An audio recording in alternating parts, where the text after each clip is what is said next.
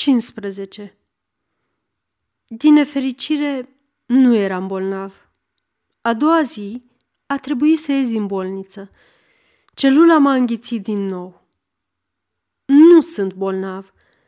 Bineînțeles, sunt tânăr, sănătos, puternic.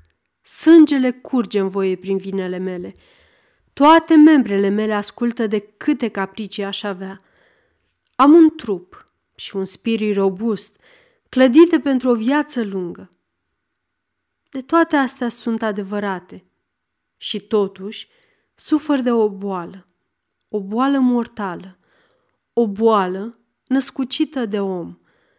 De când am ieșit din bolniță, mă chinuie un gând înăbușitor, un gând ce mă nebunește și anume că aș fi putut evada dacă mi s-ar fi dat prilejul. Doctorii aceia, surorile, păreau să se intereseze de mine. Să mor atât de tânăr și de o astfel de moarte. Îmi venea să cred că mă plângeau. Așa se adunau la căpătâiul meu.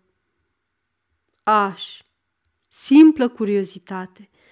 Și apoi, indivizii aceștia care vindecă, te vindecă de o febră, nu de o condamnare la moarte. Și totuși, le-ar fi atât de ușor. O ușă deschisă, ce contează la ei? Acum nu mai sunt șanse. Apelul îmi va fi respins, pentru că toate sunt cum trebuie să fie. Martorii au mărturisit cum trebuie, avocații au pledat cum trebuie, judecătorii au judecat cum trebuie. Eu nu contez, doar că... Nu, nebunie. Nu mai e nicio nădejde. Apelul e o funie ce te ține atârnat deasupra prăpastiei și pe care o auzi trosnind în fiecare clipă, până ce se rupe. Ca și cum cuțitul lui ghilotinei i-ar trebui șase săptămâni ca să cadă.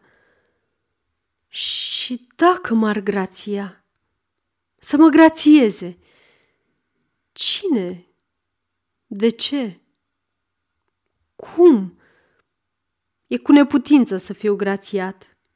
Exemplul, cum spun ei, nu mai sunt decât trei pași de făcut.